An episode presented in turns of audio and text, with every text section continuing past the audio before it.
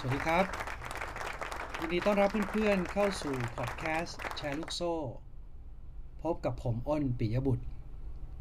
สำหรับวันนี้เป็น EP ที่ 16 ครับ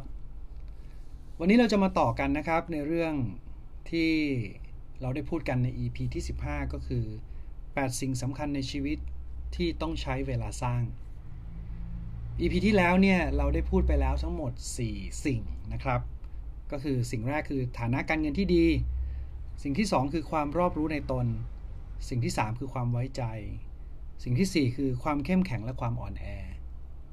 ทั้ง 4 สิ่งเนี่ยผมเชื่อว่าทุกคนก็อยากที่จะมีในชีวิตของเรานะครับ แล้วก็ใจความสำคัญคือมันต้องใช้เวลาใช้วินัยในการสร้างมันขึ้นมา วันนี้เราจะมาต่ออีก 4 นะครับ ก็จะครบ 8 สิ่งพอดี ข้อมูลเหล่านี้เนี่ยผมได้มาจากเพจของคุณพระสินอินทรวงศ์นะครับ ต้องขอบคุณคุณพระสินมากเอาละครับเรามาต่อกันที่สิ่งที่ 5 นะครับ สิ่งที่ 5 คือความสัมพันธ์ครับ ความสัมพันธ์เนี่ยเราพูดถึงรักแท้ ผมเชื่อว่าทุกคนตามหารักแท้นะครับ รักแท้ต้องใช้เวลาสร้างใช่ไหมครับ ตอนแรกที่เริ่มที่จะรักเนี่ยมันยังไม่ใช่รักแท้หรอกครับ แต่ว่ามันเป็นความหลง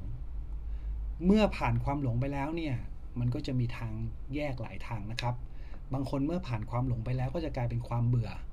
พอเบื่อก็แยกทางกันก็เลิกกัน บางคนเมื่อผ่านความหลงไปแล้ว ก็มาไฟเอาว่าจริง ๆ ความรักอันนั้นเนี่ยมันเป็นความรักแบบเพื่อน เราก็จะได้ความสัมพันธ์แบบเพื่อนขึ้นมา บางคนเมื่อผ่านความหลงไปแล้ว แล้วได้มีการพิสูจน์กันว่า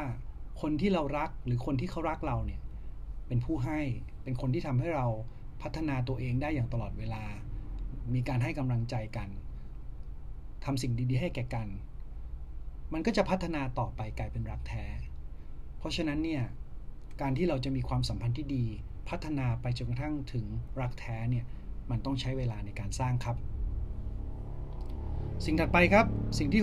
6 สุขภาพกายสำคัญมากครับ แน่นอนที่สุดครับ ถ้าคุณอยากจะแข็งแรงเนี่ย คุณคงไม่สามารถกินอาหารแค่มื้อเดียว แล้วแข็งแรงขึ้นมาได้ หรือถ้าคุณต้องการมีสุขภาพกายที่สมบูรณ์แข็งแรง แล้วคุณกินอาหารมากจนเกินไป โดยที่คุณไม่ได้ดูเลย ว่าอาหารที่คุณรับทานเข้าไปเนี่ย มันทำให้สุขภาพของคุณดีหรือไม่ดี เป็นผลบวกหรือเป็นผลร้าย ถ้าคุณต้องการที่จะออกกำลังกายเพื่อให้สุขภาพแข็งแรง ถ้าคุณออกกำลังกายน้อยเกินไป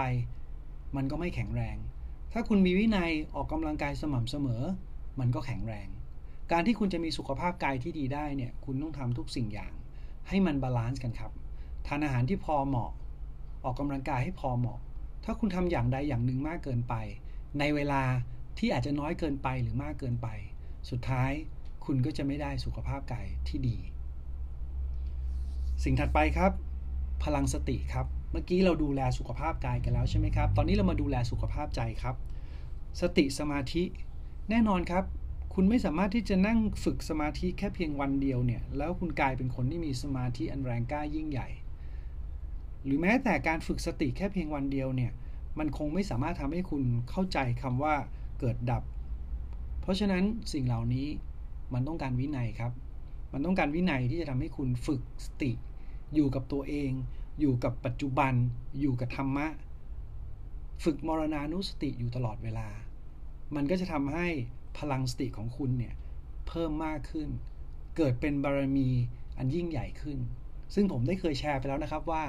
การที่เราจะสร้างบารมีเนี่ยง่าย ๆเลยครับ ไม่ต้องไปหาเงิน ไปเลี้ยงลูกน้องมากมายครับ แค่คุณรู้จักฝึกสตินะครับ สวดมนต์ทำบุญนะครับ อยู่ในศีลอยู่ในธรรม เหล่านี้มันจะเป็นบารมีอันยิ่งใหญ่ที่เสริมตัวคุณไปเรื่อยๆ และสุดท้ายครับ สิ่งที่คุณจะต้องใช้เวลาครับในการสร้างคือชีวิตที่งดงามครับ ชีวิตที่งดงามคืออะไรครับ